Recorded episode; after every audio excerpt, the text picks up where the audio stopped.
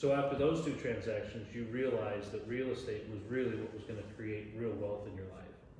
Yes. So um, going back just a little bit, when we were in California, we were looking to come back to Idaho, and actually, the current owners of, or the, the last owners that had my business I bought it from, they Mhm. owned an apartment complex. What we wanted, we called them up randomly on August day to buy that complex. That that was the whole thinking, and we thought that would cover enough expenses where we could move and then figure out what we were really going to do.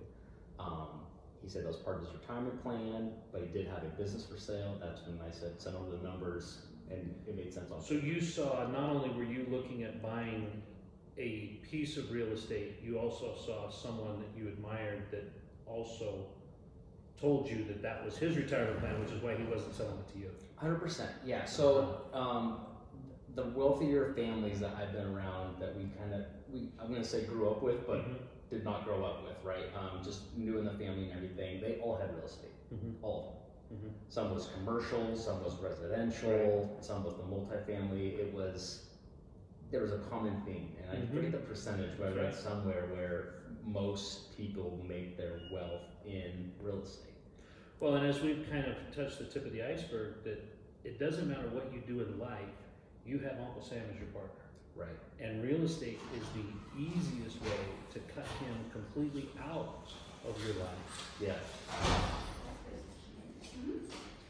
Which gets super interesting. Like that that's the thing that um, we started talking about and you're fairly knowledgeable about and that's one thing that we've just been trying to learn as much as possible, right? All the different write-offs and everything. And, and when you look at how you can really keep that working for you, Yeah. Including the leverage that you can use, um, where interest rates are currently at, I mean, you know, it really does create a substantial wealth builder. So, what what is your what is your ten year plan for for you in real estate? So my ten-year plan is um, get as many doors as possible. That was the more bigger vision, right? I've got the number thousand. I want a thousand doors within my, my lifetime. Mm-hmm. um, multifamily doors. Um, and so And you currently have three. right now we have three, correct. Okay, so that's a pretty substantial goal, It is, yeah. and you've got this all mapped out. Not all mapped out, no but I try to reverse engineer things, right? Oh, so, so know right. what you really want and then see, chunk it up. Right. Chunk it up. Right. I see. So, I see. Yeah, another millennial term, chunk it up. Ah, okay. Yeah. I thought the reverse engineering was a millennial term for take it apart, which is what I always did. I just never could get it to go back together. Sure. I was yeah. that part's left over. yeah. But no, that, I mean, just um, speaking as far as like actual targets go, the first target was 100,000. Mm-hmm. We needed $100,000. That was the first target. We didn't know what we were going to do with that other than buy real estate. Mm-hmm. So um, after we, we, we, took the appreciation, everything we got, and, and pulled some cash together, we were able to um, come up with some money, and that's when we made our first, our, our, our third um, transaction, real estate transaction. So um, in 10 years, though, I think and this might sound kind of weird as far as mathematically goes and everything, but I, I know for sure we can get 100 doors accomplished in 10 years. Mm-hmm. Um, and then from there, it just it, it compounds on itself. Right. So Well, and as you saw with the, the spreadsheet that I sent you, that Yeah. you know, just owning your home, yeah.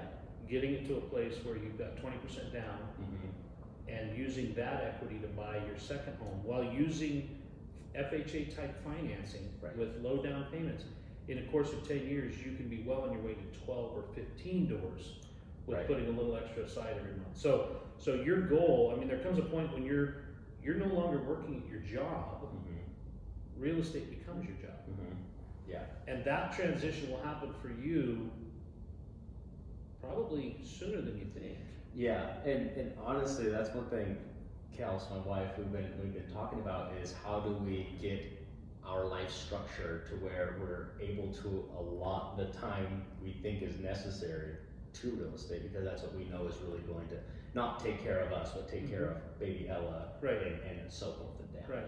So it, it's really a generational thing, and, Right. and we're first gen, if you will. Um, nobody was necessarily holding our hands through this process or anything. So I'm very grateful for the fact that you're even willing to take time and show us the process. Well, I can only show you what I bumped my head on uh, Right. through the process, but you know, one thing that I do know is that real estate isn't difficult. Yeah. Um, you know, the time that it takes to make the money in real estate, like you said though, you've got somebody else paying for it. You need to pay attention a certain time of the month when the, the bills are due Mhm. and the rent is due. And then you need to respond to requests from the tenant as far as uh, what needs to happen and if there's maintenance or there's repairs or things like that. But all of that is still something that you can hire someone else to do while you go do your day job, Eight to Putting more- putting more aside yeah, for your next real estate deal. So it's it's staying in your swim lane right.